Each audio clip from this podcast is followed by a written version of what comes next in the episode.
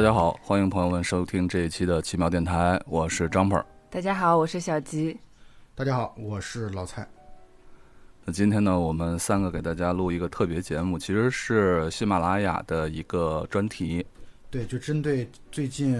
呃，可以说是最大程度影响到我们大家，甚至是全球普通老百姓生活的这个冠状病毒来袭、凶猛来袭这一个档口，所以喜马拉雅推出了一个以呃传染病、流行病等等为主要主题的啊这样的一个听单，然后我们等于认领了其中的一个电影或者说纪录片的一个节目，就是我们今天要来谈的这个纪录片。呃，是由凤凰卫视制作的啊，凤凰大视野这个节目或者说这个栏目所播出的《非典十年记》。我觉得《非典十年记》这部纪录片在整个片单当中的所有节目中都是最为特殊的一部。当然，因为它本身是一部纪录片，记录的是真实发生的故事，这是它特殊的一点。那更更为特殊的一点是，它是真实的记录了我国在十七年前发生的一次。呃，非常严重的传染病的一个真实的一个情况，它是与我们每个人都息息相关的。对这个节目呢，是在二零一三年的四月八号在凤凰卫视的《凤凰大视野》播出的，然后呢连续播了五期。第一期的题目呢是“暗涌广州，病毒凶猛”，九号的时候的第二期是叫做“北京北京”，第三期叫做“回望小汤山”。第四期呢是 SARS 之谜，第五期就是最后一期，叫做十年回响。呃，正像小吉刚才说的，我觉得我们此时此刻啊，再来回看这部纪录片呢，第一呢是让人心有余悸啊，第二点呢就是我是觉得对于我们现在这样的一个正处在，呃，我们可以说与疫情斗争战斗的最比较关键的、非常关键的阶段，尤其现在。呃，就在我们录制节目的当天啊，或者说前一天啊，世界卫生组织已经把这次的这个疫情已经定性为目前已经进入到了全球大爆发的阶段。当然，我们也可以欣喜的，或者说我们如果对这件事情充满了希望的话，我们也可以看得到，我国在控制这场疫情当中发挥了非常呃重大而有决定性的作用。同时呢，也是给世界做出了很好的示范，就是应该如何去更好的面对这个疫情。当然。我们之所以能够做出这样的好的回应，啊，尽管不能说完美啊，但是我们至少已经做的相当出色的这样一种对于这种疫情和病毒的回应，也是和十七年前的那场让我们产生了很多经验的 SARS 密不可分。所以，在这个当前疫情还没有完全过去，或者说对于整个世界来说还正处于一个很关键的时期，再去回看这部啊已经是七年前的这部纪录片。感情其实是非常复杂的，你很难用一种对很难用一种特别单纯的情愫来来描述。所以呢，今天我们也是要跟大家来一起来聊一聊。对，我记得在看这个纪录片的过程当中啊，小吉发来消息说。看得很恍惚，我觉得对，嗯，因为因为小鸡看的，因为小鸡先看嘛，小鸡先看，后来我们再看。我觉得我非常认同小鸡这个观点，就是你很多时候都不可避免的会把自己，第一是带入到，因为我们都曾经是十七年前那个非典的亲历者，尽管可能我们不是在北京的亲历者，但是至少全国一心的在面对这件事情，我们都是亲历者。而同时，十七年之后呢，我们又面对着目前的新型的冠状病毒的这样的一个肆虐的时候，那我们又作为一次。亲历者的时候，不可避免的不产生这样的恍惚之情。特别恍惚的还有一点，就是因为纪录片是一个记录的过去已经发生的事情，而我们现在正处在那个新冠肺炎的疫情当中。我总有一种感觉，就是我们现在的疫情也已经结束了，我们已经在回顾，我们已经在去嗯反思去。总结这个疫情中发生的事情了，我多希望这是真的，就是我们现在已经是一个完全疫情结束的一个状态。是是是是是。嗯，那我们就把这个五集的纪录片啊，我们按照自己印象比较深刻的点，我们来。跟我们听友分享一下吧。当然，我们这个节目之后，我们也会跟大家来分享该如何去观看这部纪录片。就如果你有机会的话，或者你有时间的话，你有心情的话，我建议其实你可以好好的看一看这个纪录片，你一定会有自己嗯一些直观的体会，或者说这种冲击力、这种冲击的感受。这部纪录片，我我们要说总体感受啊。如果要说总体感受的话，我我先说说我我抛砖引玉，先说说我自己的观点啊。我在看我看完这五集之后啊，我就有以下几个感受。第一个感受就是，我觉得这个中国人民太伟大了。就是你可以看到后来，包括在建设小汤山医院的时候，七天七夜不睡觉、不眠不休的七千名建筑工人一起来去齐心协力来去做，来去努力的劳作。我觉得这个让我感觉到我们这个这个人民实在是太伟大了。第二呢，就是我们整个医护人员啊，就是我们有因为这个片子呢，它毕竟它的针对的主要的对象是我们，就是我国嘛，以我国为背景，我国本来也是作为这个整个 SARS 的这个最。呃，受损最严重的国家，所以呢，那么这次就是针对这个这个我国的，呃，十七年前的那个抗击非典的过程，所以呢，就会显示出来我们国家的医护人员的那种伟大，或者我们如果超越国界的话，就是整个医疗卫生行业的啊从业者是伟大的。很多时候就是呃，这个纪录片当中也说到了，就是在进行一场看不见硝烟的战争，而且你的对手是。你根本看不见摸不着的，你你就时刻在与这种根本就没有具体形态的病毒来去对抗，而他们拿出了勇气，拿出了坚韧，拿出了耐心，并且最终取得了这场胜利。所以，我觉得这是我看这个整个纪录片的时候最大的两个感受。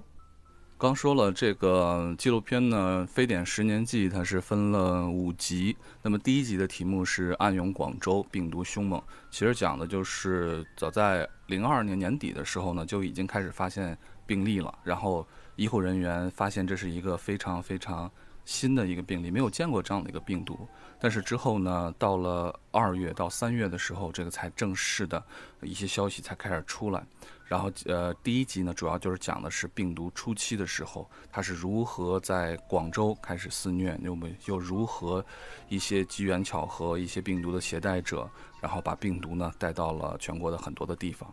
那小吉，你对第第一集啊，就是这个暗涌广州这一集呢，有没有什么特别印象深刻的点？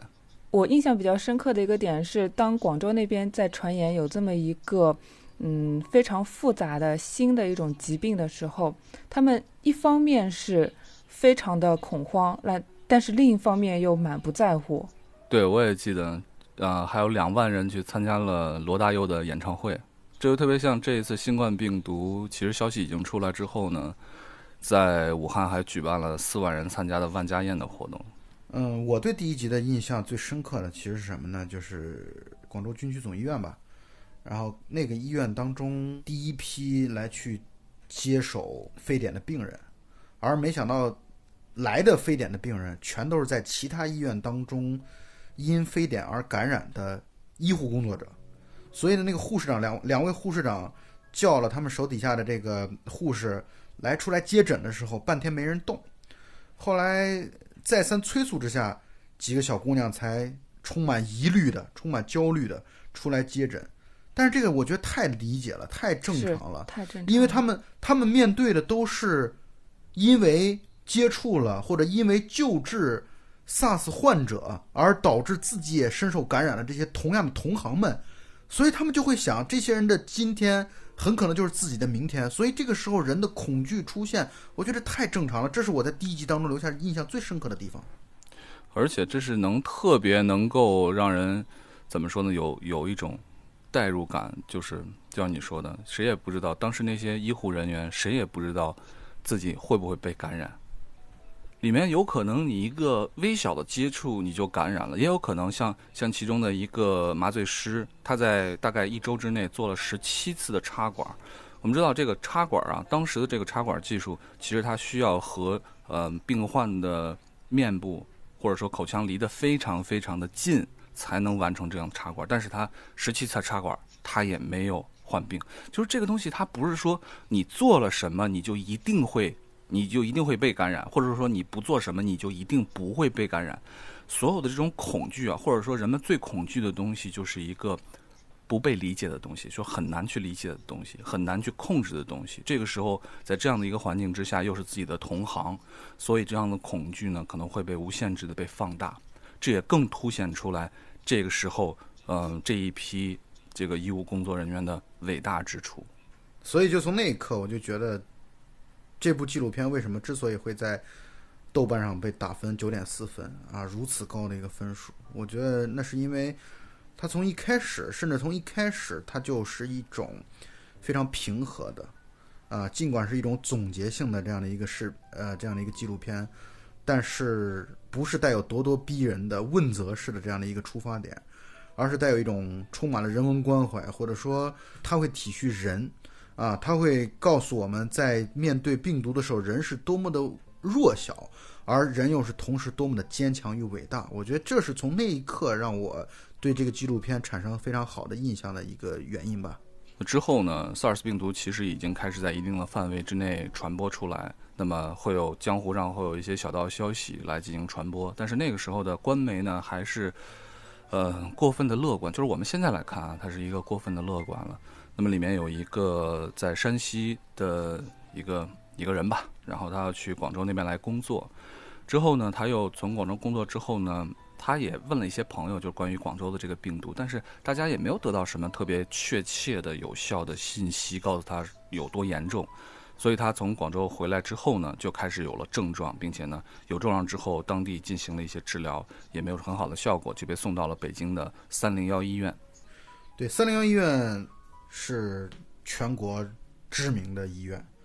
呃，解放军总医院。据后来的啊，当然是后来的这样的一个对于病毒的发展的整个轨迹的这样的一个追踪，我们可以知道，从山西过来这个二十七岁的这个病患啊，他是北京第一例的输入性的这个病例，而也就是因为由他而产生了后来北京成为了疫区的中心。呃，那么其实这就好像蝴蝶效应一样，那么可能一个微小的翅膀的震颤，结果没有想到那一个春天。那个整个春夏之交的时候，北京成为了全世界的焦点。那我们现在已经在讲第二集《北京北京》的内容了，就是病毒已经从发源于广州，并且扩散到了北京这个地方。这一集里面，我特别难过的一件事情就是，北京这个疫区里面感染的很大一部分全部都是医务人员，他们在照顾病人、救治病人的过程当中，大批大批的倒下，以至于有些医院甚至。因为无法开张而关门。这个第一例的输入性的病患啊，到了北京之后呢，其实三零幺医院刚开始的时候也是，嗯，我们不是说批评啊，我们只能说特别遗憾的一件事情，就是当时对这个危险性估计还是不足的，或者说防范还是不足的。呃，刚来的时候可能更多的是以这样的一种怎么说呢？这样的一种常规性的一种。呃，疾病来进行对待的，所以也导致了刚才说了，大批的医护人员也倒在了战线上。那是因为确实这个病毒啊，它从一开始就由于它的实在太过于的陌生了，或者太过于的新了，以至于大家真的是没有毫无经验，就是毫无应对的经验。呃，因为本身我们现在人类对于面对病毒的时候，就很多时候是束手无策的，需要仰仗于人的免疫系统的自身的这样一种康复能力，或者说这种对呃对病毒的这样的一个杀死杀灭的能力或者对抗的能力，所以本身对病毒这件事情就没有什么特别好的办法。这个我多说一句啊，确实是这样的。这个病毒啊本身和嗯细菌是不一样的。那么对付对付一些细菌的感染呢，其实我们可以通过用抗生素的方法啊，就是当然是会有针对了。那么对细菌呢，就会有一个非常好的一个针对性的呃治疗的方呃治疗的手段。但是病毒不是，病毒不是这样。目前来说呢，对于任何的病毒，哪怕是一个普通的流感的病毒，其实我们都没有一个很好的的特异性的。针对性的治疗的方法能够直接把它杀死，不是的。对病毒的治疗呢，其实更多的是维持身体的机能，然后然后呢，提高自己的免疫系统。其实最终战胜病毒的还是自身的一个免疫系统。我们可以看到那个时候的，呃，治疗的手段呢，其实，呃，在片子里面也提到了，就是完全是一种头痛医头。脚痛医脚的方式，你出现了什么样的症状？你高烧不退，几天不退，那么想办法给你降降这个降烧，呃降温。那么如果说你呼吸衰竭，那么给你上呼吸机等等等等，只能用这样的方法。其实我们可以想象一下，如果我们在那样的一个场景之下，应该感到是多么一种无力感。所以，呃，那个输入性的病例的那个山西病患，然后在三零幺医院的时候。呃，接待他的这个三零幺医院的医生，他也感受到了这个异常，因为他询问了病人在之前用了哪些药，而他的感慨就是用的全是好药啊，但是却对他的这种病症没有任何的帮助。但是呢，当这个医生去上网查询关于广州肺炎的具体信息的时候，可以说一无所获，一片空白。因为这个病毒之所以会产生很大的流行，包括恐慌，除了它病毒本身的这种强有力、强感染性、强致病性之外，还有一个很重要的原因就在于我们完全没有办法。这也就是为什么在大概二月十七、二月十八，也就是两千零三年二月十七、十八前后的时候，那个时候新华社和中央电视台。都发文或者说发新闻，然后来去通告这件事情是衣原体的感染，但事后会证明衣原体的感染这个判断是错误的。这就是因为我们那个时候对于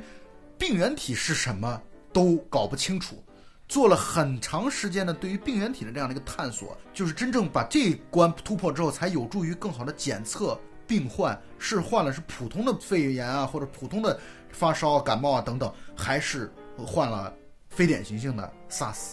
那么，所以这个地方我要多说一句的就是，咱们新冠肺炎的这次的这样的一个病原体的确定啊，非常迅捷，非常非常迅速。在今年的一月十号的时候，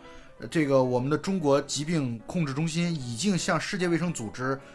去发送了整个这次新冠病毒的 DNA 序列，也就换句话来说，我们这次对于这个病毒防治的。早期源头的探寻和寻找，这个过程其实进行的是相当迅捷的。我觉得这也是和十七年前那场战斗密不可分的。从技术的角度来说，当然是如此的了。那从另一个技术的角度来讲，我们直到现在面对这种传染病的时候，能够采取的方式，其实还是隔离病人、切断传染源这种方式。所以，呃，包括我们这次的新冠肺炎，我们也是迅速的采取了措施，其实是吸取了多年前的那个经验教训吧。我觉得就是能够用一种比较果决的、强有力的方式去切断这个传染源。刚才老蔡说的这个新华社的，还有人民日报的这样的报道啊，片子里面提到这个的时候，让我其实真的特别感动的一点啊，就是在这样的一个情况之下呢，南方日报其实还发出了一个不同的一个声音啊，现在我们可以说是一个不同的一个声音，就是说他们。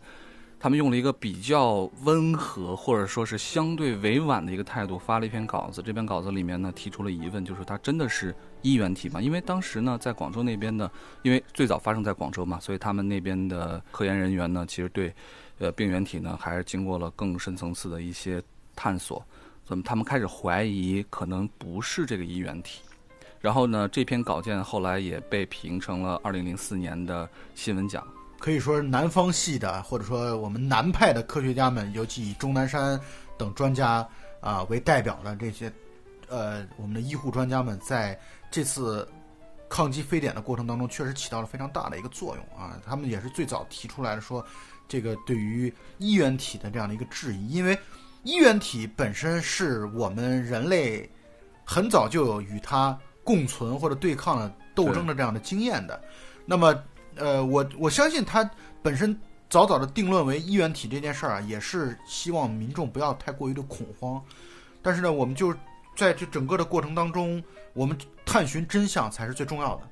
因为你只有探寻到了真相，你才有可能距离战胜它走得更近了一点。那我再多说一句啊，这个衣原为什么说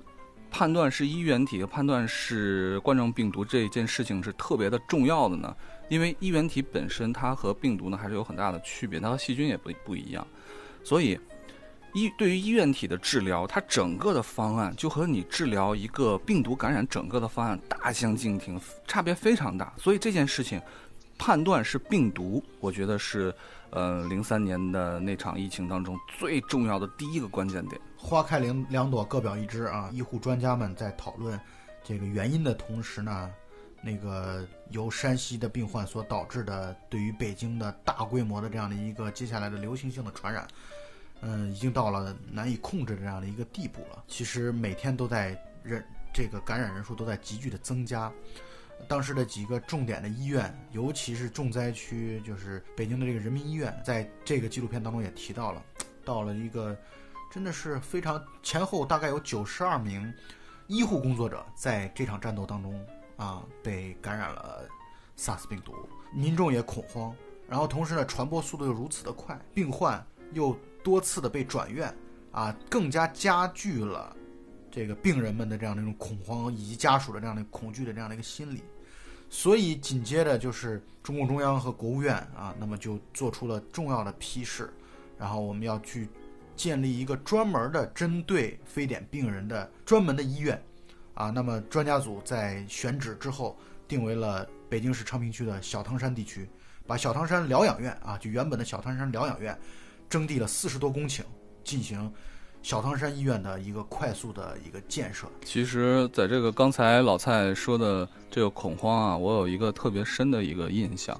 就是里面提到了一个老太太，就是医院收治了一个老太太。这个老太太呢，是呃家属一直声称她是在家里面从来不出门，从来不跟别人接触，所以他们在判断病因的时候啊，就把这条考虑进去了。就是说，你这个没有传染源的情况下，你就很难判断是这样的一次。嗯，SARS 病毒感染，但是他其他的症状呢又非常非常的吻合。后来呢，这个经过护士的不断不断的开导，然后他那护士说，他问了有五次，问了五次老太太，老太太才说她其实跟她她的丈夫接触过，她的丈夫呢就是已经感染了 SARS 病毒了。所以呢，当时这个恐慌的情绪，其实我们可以想象一下，在那样的一个环境之下，如果官媒过分谨慎，呃，顾虑过多的话，那么小道消息当然是满天飞的了。尤其是这个建设小汤山，包括建设小汤山之后的各种像小汤山的转院，其实本身呢，也给很多的病患造成了非常大的一个心理的压力。那么我们从这一集当中也可以看得到啊，在第二集当中也依然可以看得到。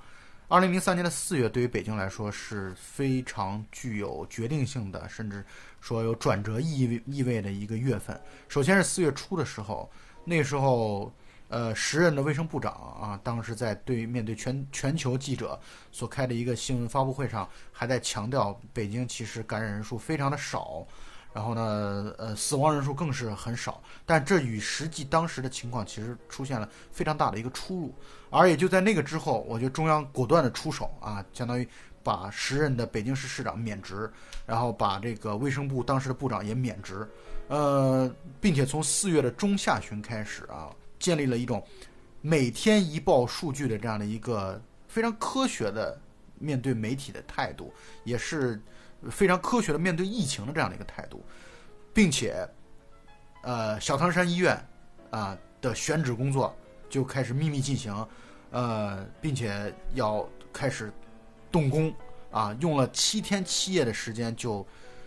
真的是那个时候体现了，我觉得那个时候可能是第一次体现了中国速度这样的这样的四个字。那段那段过程，我觉得我们每个人都应该很动容。那么，其实当时我在片子里面提到了一位姓蒋的先生啊，这个先生呢，他因为他是医务工作者嘛，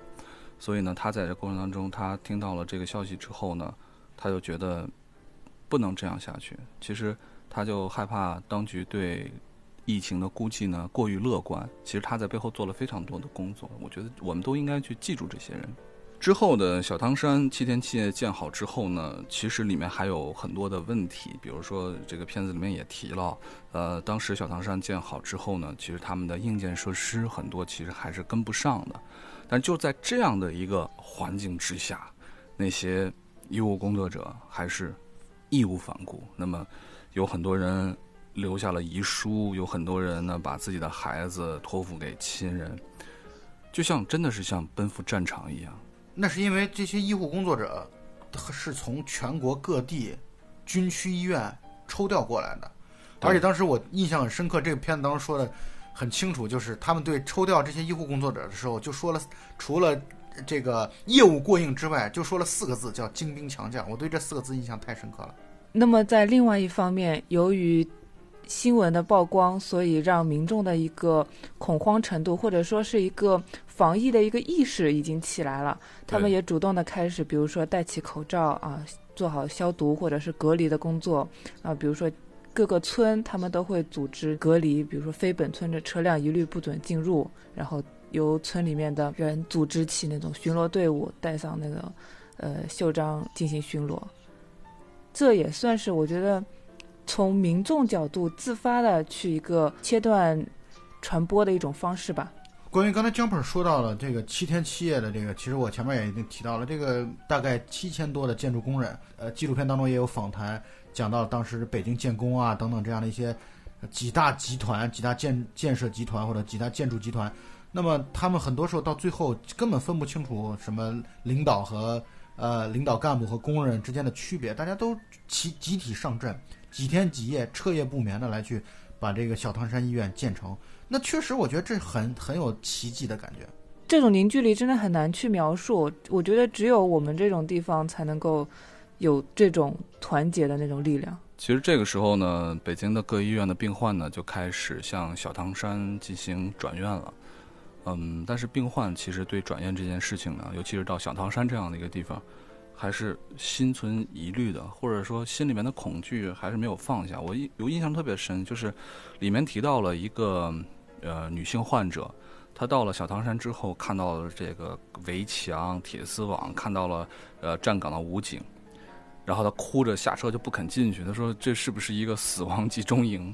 哎呀，是很难，我都很难想象她当时是一种怎么样的一种一种心情。我觉得这种压力是可以理解的，当然可以，当然可以理解的，完全可以理解，完全。然后我也跟你们分享一个，我也跟你们分享一个这种小的情况。就是那段时间在北京的，因为我们三个那个时候应该都不在北京啊。就那段时间在北京的市民，很多时候在半夜的时候会收到一些短信，然后很多时候都是一些谣传、一些谣言，说啊，今天这个有呃去小汤山的那个送病患的车辆会经过哪哪哪哪哪，啊，大家不要在那个周围活动，因为怕感染传染病。但其实呢，这个我们当时对于这批病患的运送的过程其实相对来说非常的有序、紧锣密鼓，呃，而且是秘密的，因为毕竟是避免产生对于民众产生的这样的一种恐慌的心理。其实恐慌本身啊，抛开这件事情而言呢，恐慌本身就是来来源于未知，来源于猜测、了解的少。对，是的。但是我觉得小汤山呢，从建设也好，还是从它最后的效果也好呢，都堪称是奇迹。在小汤山的整个的治疗过程当中呢，也确实是完成了这一次，呃，对 SARS 病毒的一个防治的工作。而且呢，因为到了那个时候，其实大家对 SARS 病毒的认知呢，已经是相对比较成熟了，相对成熟了。这种防护的措施也做得非常的到位。在小汤山工作的这些医护人员呢。零感染，我觉得这也堪称一个奇迹，确实是奇迹。而且我对当时那个 时任小汤山医院的首任院长呢，其实也是也不叫首任院长，唯一的一任院长呢，他当时说的那个话，就是在面对全国各地，因为是临时组建的、搭建的这样的一个班子，他就说我们其实面前就三条路，第一条路呢就是，呃，我们这次失败了，或者说我们我们没有控制好疫情。然后我们灰头土脸的失败了，这第一。第二呢，就是我们大家发生了大面积的感染，我们全都死在了这里。第三呢，就是我们昂首挺胸的把这个病毒战胜了。那么我们一定要选择第三条路。我觉得他这段既符合逻辑，同时呢又鼓舞人心的这样的一个语言，对于当时的医护工作者是一种鼓舞。而且我觉得大家虽然抱着这样的上前线的这样的一个心情，但是呢，我觉得每个人真的是非常出色的完成了任务。这就是小汤山医院作为一个示范性的、典型性的这样的一个医院，我觉得会在中国卫生防疫的这个历史当中会书下书写下浓重的一笔的，我觉得一个非常重要的一个注脚。而且这个小汤山医院啊，在零三年的那场 SARS 当中呢，它其实是，嗯，怎么说呢？它是开始的建设之前呢，也是经过了一番论证的。但是呢，有了这样的一个范例在，我们看看这一次的。这一次的疫情开始爆发爆开来之后呢，呃，引起了广泛重视之后呢，马上就开始修建了这个叫什么雷神山的这样的一个医医院，是吧？雷神山医院、火神山医院，还有十三家方舱医院。对对对，我觉得这都是小汤山医院留下来的宝贵的东西，财富，对这种财富。嗯，所以。在第三集回望小汤山当中，我觉得带有一种悲壮的英雄的这样的一种气概，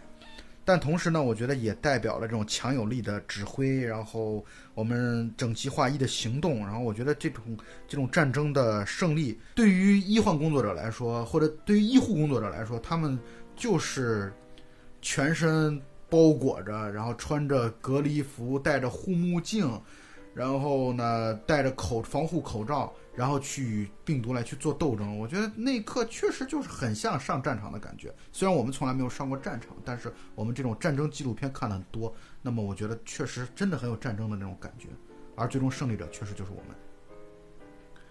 在这个纪录片的第四集呢，其实讲的就是 SARS 到底是里面他提到了一个说法，我觉得特别有意思。他说这个 SARS 到底是什么？它从哪儿来？它又将去到哪儿去？我觉得这就是对对，你不觉得这很像那个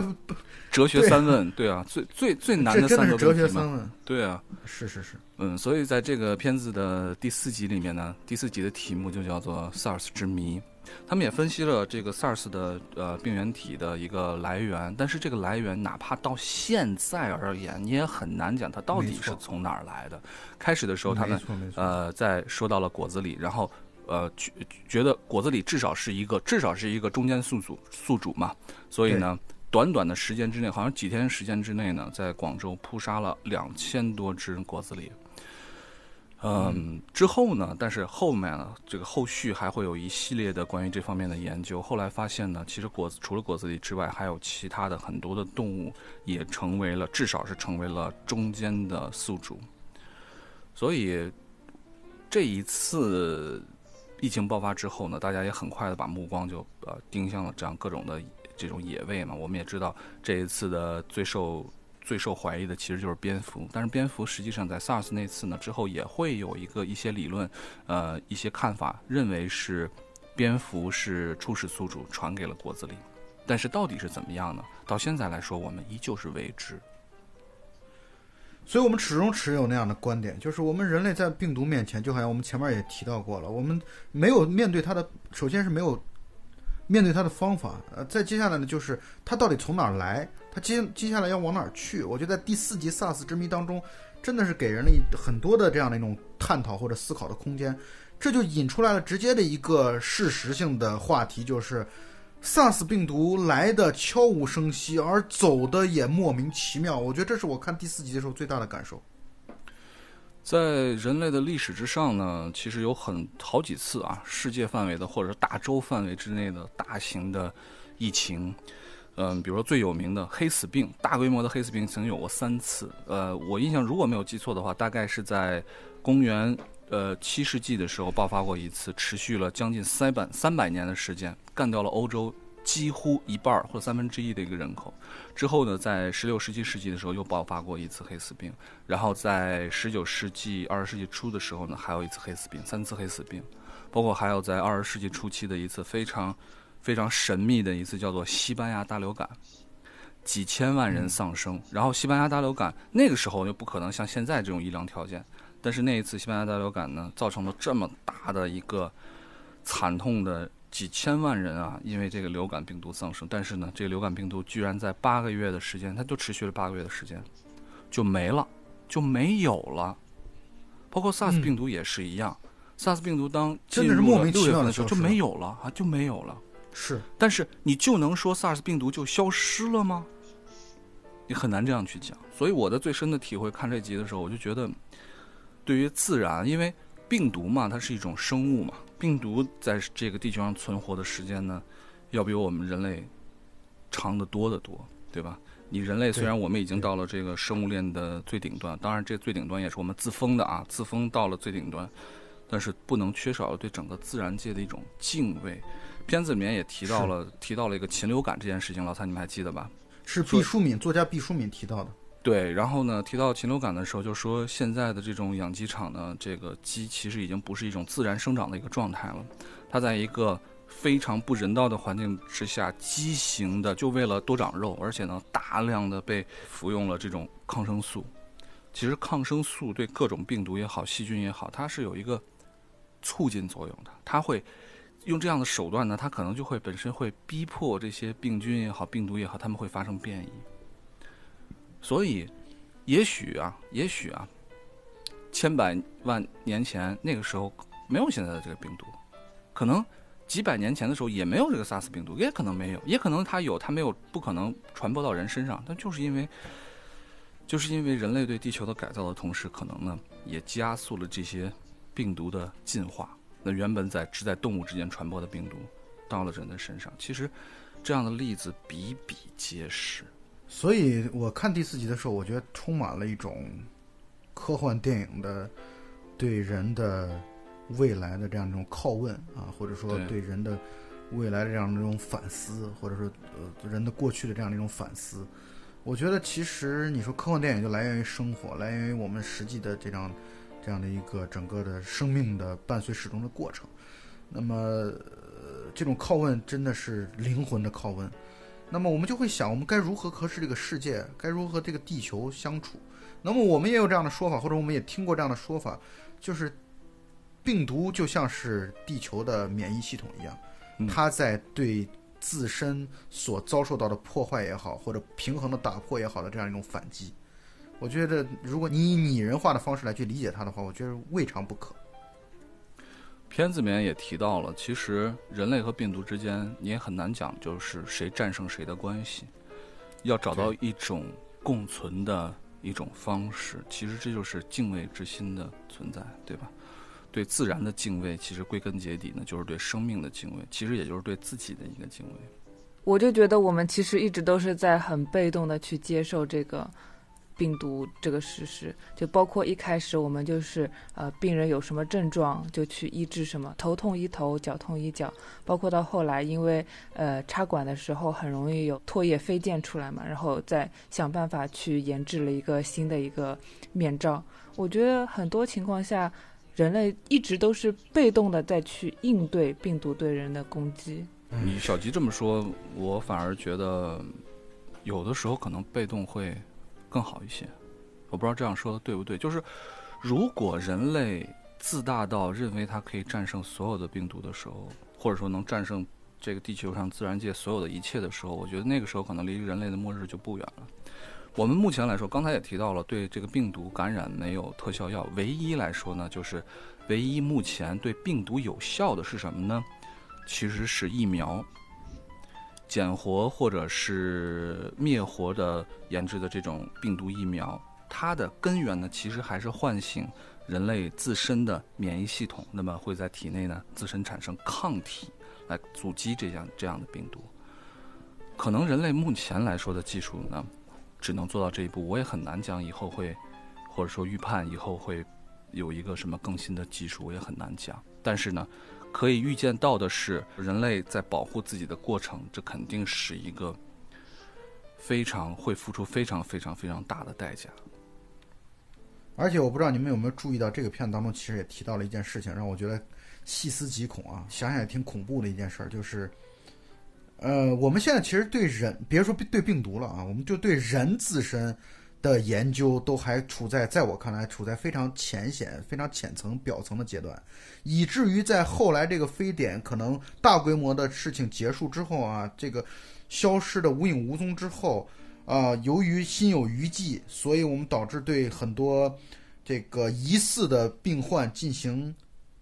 体检的时候或者检测的时候，竟然在他们体内发现了很多人体内一百多例啊，发现了他们自身带有 SARS 的抗体。所以我觉得这个事儿也很有意思，因为我们其实我们都知道，对这个事情其实没有疫苗的，但是这种抗体是如何产生的？这抗体是本身可能是由于他们本身接触了。SARS 病毒，但自身的免疫力导致产生的这种抗体，所以我就觉得这个其实是一个特别的，就是 SARS 之谜，它迷就迷在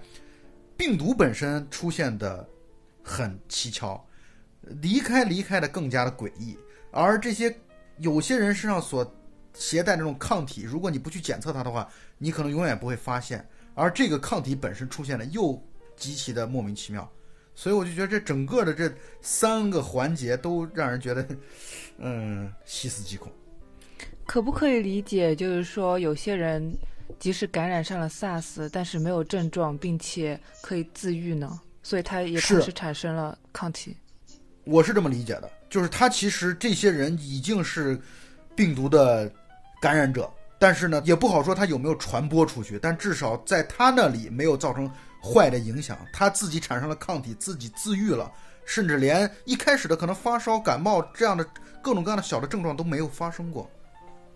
所以片子里面提到过，后来就是很多年以后啊，他们做了很多很多这个科研工作者，其实做了很多的工作，在这个最早爆发出 SARS 的地区呢，他们还经过了呃很多的检测。那么，比如说他们检测经常会接触到一些野生野味的一些一些市场里面的工作人员，做了很多上百名的、几百名的这样的一个样本的检测工作。他们就是靠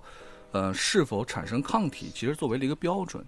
就是说，你如果有抗体的话，可能说明这段时间其实还是有 SARS 病毒的存在。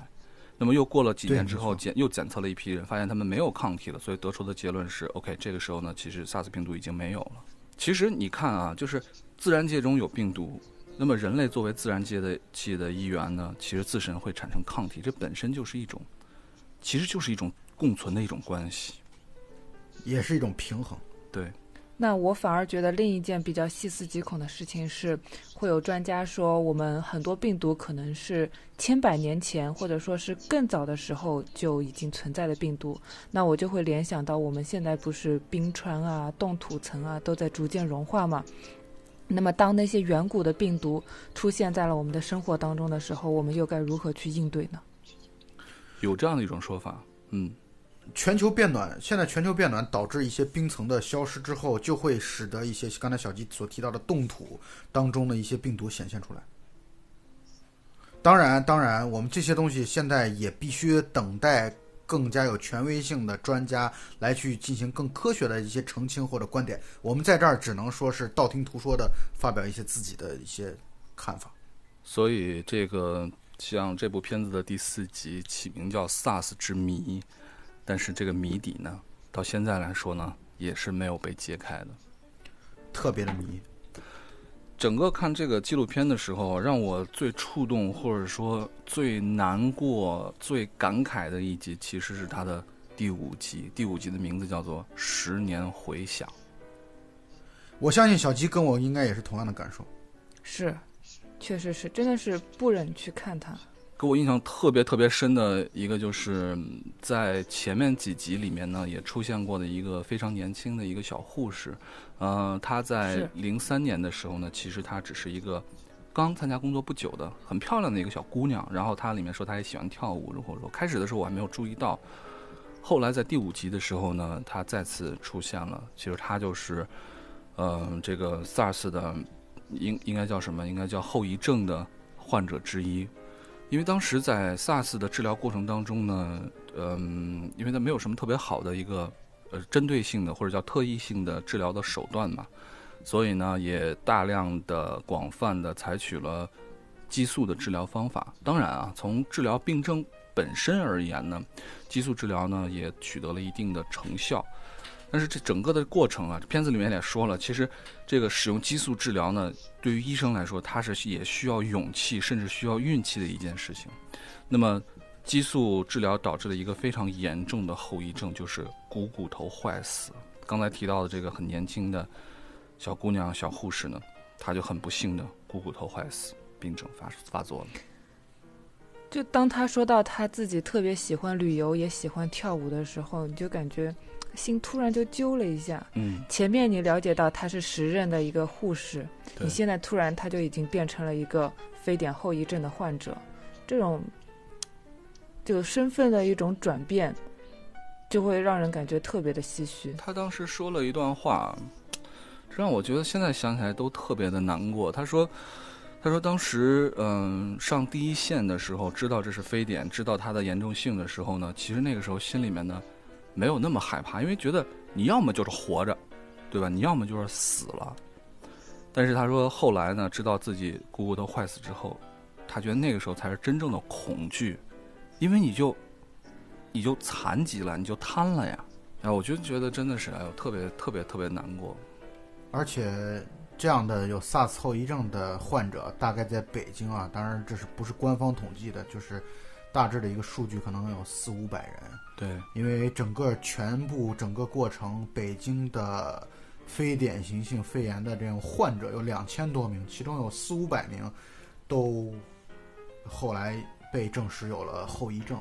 这后遗症呢，虽然原因是多方面的，但是可能会和当时在治疗过程当中，人类对于病毒的这样的一个束手无策，而不得不很多时候采用用激素治疗这种方式来去压住症状，啊，那我觉得跟这个原因可能密不可分。但是我对其中印象特别深刻的一句话就是，我觉得这个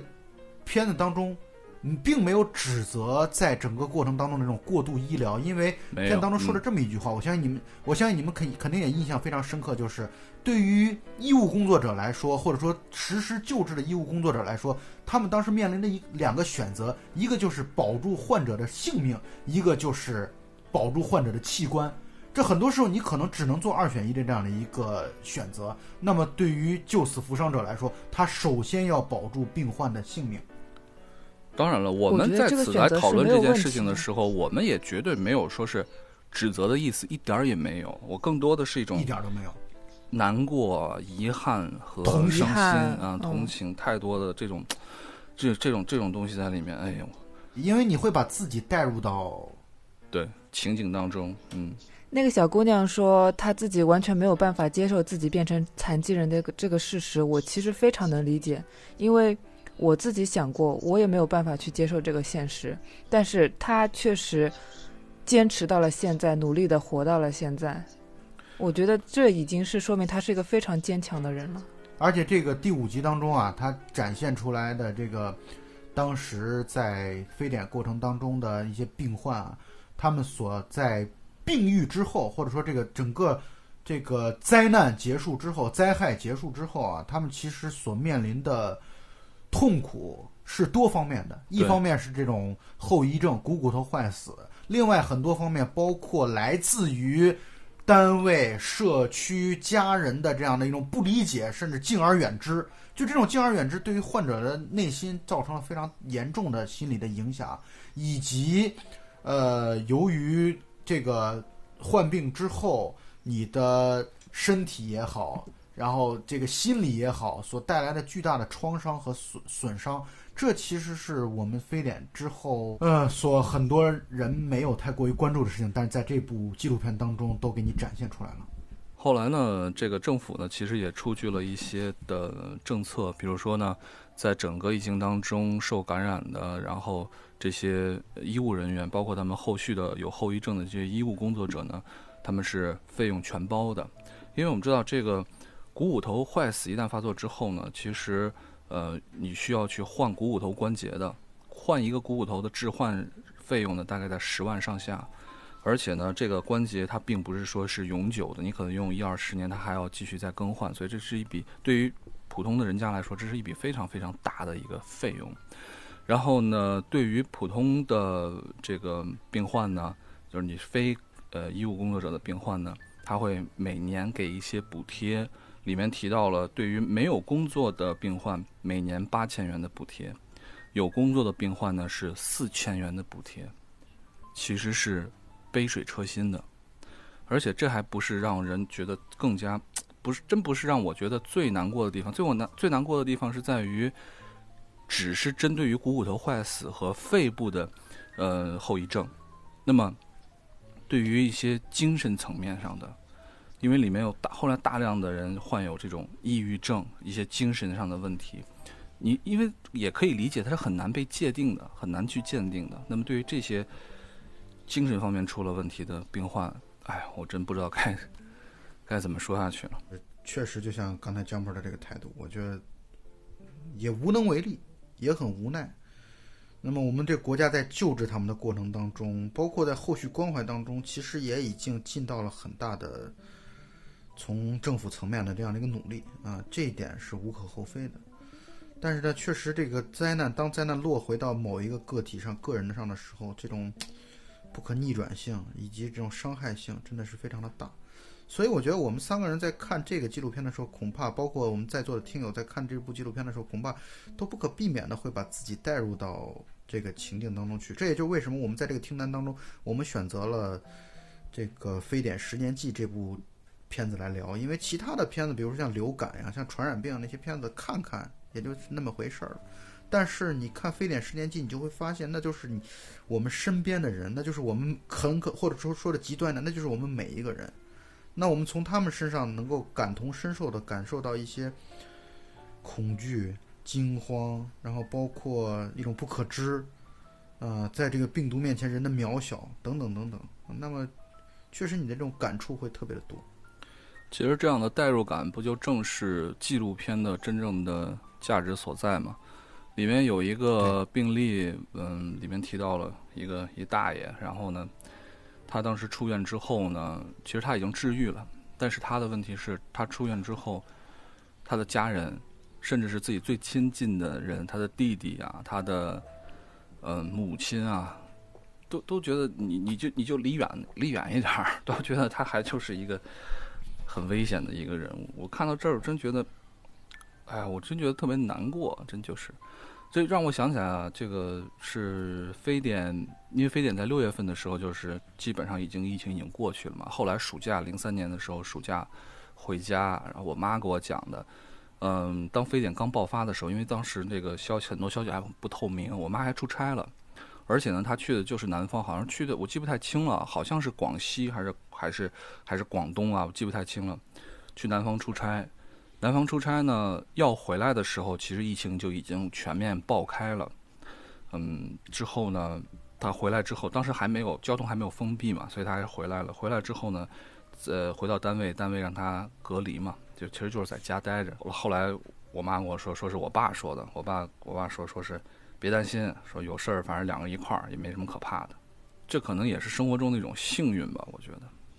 而且你们应该也对这个纪录片当中的一个医生所写的日记印象比较深刻吧？那个医生写了一段话，说到说，呃，世界上就像两条单行道一样，一边走着痛苦的人，一边走着快乐的人，然后都通过玻璃能够看到对方，而痛苦的人呢，一方面他他。感受到感受过或者感受到痛苦，同时他也感受过快乐，所以呢，痛苦的人是过得更丰富的人。那我觉得这个病患能够在这种情况下有如此乐观积极的这种心态，这也是让人感觉到特别动容的地方。在整个纪录片的最后的时候呢，也可以看到里面其实就是借着这些嘉宾的口呢，其实纪录片也表达出来了一些。对于整个疫情的一个反思，因为当时已经毕竟已经过去十年了嘛。但是你会看到这里面，哪怕是纪录片本身，它其实还是会有一些嗯不同的看法的。比如说里面有这个医务工作者，他就他就会说，说是这个疫情再也不会来了，但不可能再来了，不可能再来这么一次了。我们都已经，我们科技在进步，医学在发达，如何如何，我们已经有应对的措施了，不可能再像这次一样。手足无措，措手不及。那里面呢，有一位中国作协的副主席，他说：“疫情一定会再来。”他说：“这就是自然，这就是人类，这一定会再来的。只不过呢，什么时候来，不知道。包括以什么样的形式来，以什么样的形态，什么样的烈度来，都不清楚。结果没想到，在我们此时此刻录节目的时候，我们正在感受到这一点。所以，现在录节目的时候会特别就在。”再次老生常谈的提到一开始小吉所提到那种恍惚感，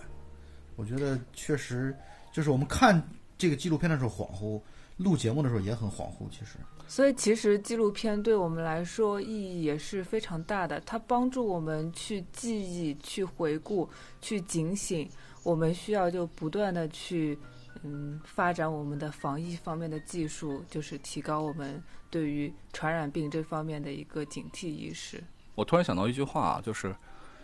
一切历史都是当代史。那么纪录片就是来记录历史的。哎，小杰，我记得好像你提过是吧？就是当因为你妈妈也是一个护士是吗？护士长对啊，然后她当时也差点去了前线是吗？是她就是下一批支援小汤山的医务工作者，但是疫情就突然之间感觉就像是一夜之间就消消灭了。当时非典期间，其实对于我和老蔡来说的最大记忆就是封校，因为当时我和老蔡在一个学校嘛。那个时候，其实对于外面这个非典都知道很严重，是没错，但是呢，我们在学校也从来不戴口罩，然后呢。其实大家过得还是很轻松愉快的，因为也不用上课。当然，我觉得现在可能用“愉快”这个词显得有点不合时宜哈，但是当时真的是觉得好像非典离我们很远。因为那个时候我们在西安，我们那个时候甚至还在封校期间做了一场演唱会啊，就是纪念黄家驹去世十周年的演唱会。然后我印象非常深刻，当时因为我们我们封校，所以我们出不去，外边人也进不来。我们从外边通过打电话租的那些演出的设备，都是从我们学校的铁门上边一件一件，包括架子鼓都是从那上面搬运过来的。对所以我对那次封校真的印象非常的深刻。其实当时呢，一方面呢是远离疫区，其实跟年龄也很有关系。那个时候考虑问题不会像，不是现在的这样的一个角度。这一次的疫情，呃，我是年前回了银川，然后带着孩子回去的，孩子还小，然后还有爷爷奶奶嘛，就我爸妈，我们四个人在银川。当时我就在想，因为各种消息嘛，我就在想，如果疫情真发生在自己家人身上，真的是不敢想。就这个问题，就是已经是不敢想的一个问题了。我觉得当年的年轻，我也不知道用“无知”这个词啊，“无知者无畏”这个词是否合适。但是我想那个时候的乐观和豁达呢，可能很难被称之为勇气。而现在人到中年的时候呢，如果面临这样的问题，那么其实啊，不管发生什么事儿，我们来说，对于个体来说呢，你必须得撑下去。这个时候呢，我觉得才是谈得上勇气二字吧。从另外一个侧面上来讲，那也确实，你说这些在非典期间，包括我们现在在新冠病毒面前义无反顾冲上前线的这些医护工作者，你说他们能不明白这里边的这种危害嘛？或者说这种严重程度嘛？我相信他们的这种对于严重程度的体会和体味，一定比我们要深得多得多。但在这种情况下，依然站了出来，并且依然一奋战，可能就是就像这个纪录片当中所提到的那句话：一奋战的时候，就是不能吃饭、不能睡觉、不能上厕所，什么都不能够的这种情况下，依然去做。所以我们再次要用“伟大”这个词来送给他们。我觉得“牺牲”这个词可能是一个特别复杂的一个词，它代表了人类最伟大的行为以及最卑劣的行为。最伟大的行为就是一个自我的一个牺牲的精神，我觉得这可能是最伟大的行为和情绪之一吧。那么最卑劣的事情就是把别人的牺牲看作是一件理所应当的事情，只不过没有发生在自己的头上。嗯，所以我是这么认为的。我始终觉得这件事情，就是在面对灾害的时候，我们应该要保持勇敢，要保持克制，要保持忍忍耐啊！相信只要团结一心，我们终将取得胜利。但是完全就就是我其实结合咱们前面所说的那些东西啊，我是觉得完全不应该再有所谓庆祝这件事情，只有警惕，只有警醒，只有我们要去不断的去面对这件事情，而而没有庆祝。所以呢，我是觉得这件事情其实没有必要让伟大的武汉人民向任何人去感恩。我觉得他们需要感谢的只有自己啊！在这种情况下，大家在团结一心的在在在战斗啊！我觉得我们我们虽然没有办法感受到他们的，或者完全没有体会到他们的真实的生活状况，但是我们是深表钦佩的。我觉得。在这部纪录片《嗯、非典十年记》的最后，嗯，引用了一段加缪的一段话，是加缪写在《鼠疫》这本书当中的一句话。他是这么说的：“人类能在这场鼠疫和生活的赌博中赢得的全部东西，就是知识和记忆。呃，在今年一月底，习近平主席和世界卫生组织的总干事啊一起见面的时候，说了这么一段话。他说：“疫情是魔鬼啊，我们不能让魔鬼藏匿。”那么，我们引用一下《财新周刊》第八百九十期的社论最后的结尾，作为这次节目的结束啊。嗯，透明不会带来恐慌，只有真相缺席才是公众的恐慌根源。这是十七年前 SARS 留给我们的启示。这次疫情再次以惨重的代价证实了这一点。我们希望这是最后一次。我们希望这是最后一次。希望我们能早日战胜疫情。也希望全世界能够早日战胜疫情。那么本期节目到此结束，大家再见。再见，拜拜。拜拜。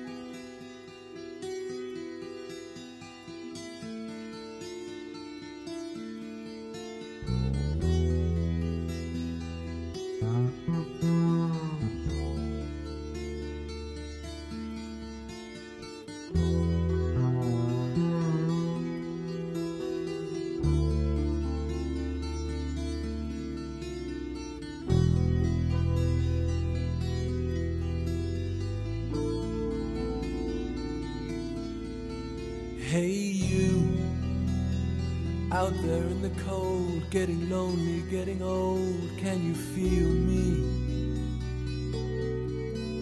Hey, you standing in the aisles with itchy feet and fading smiles. Can you feel me?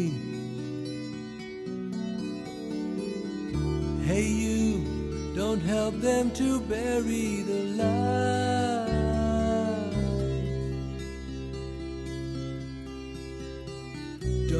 In without a fight.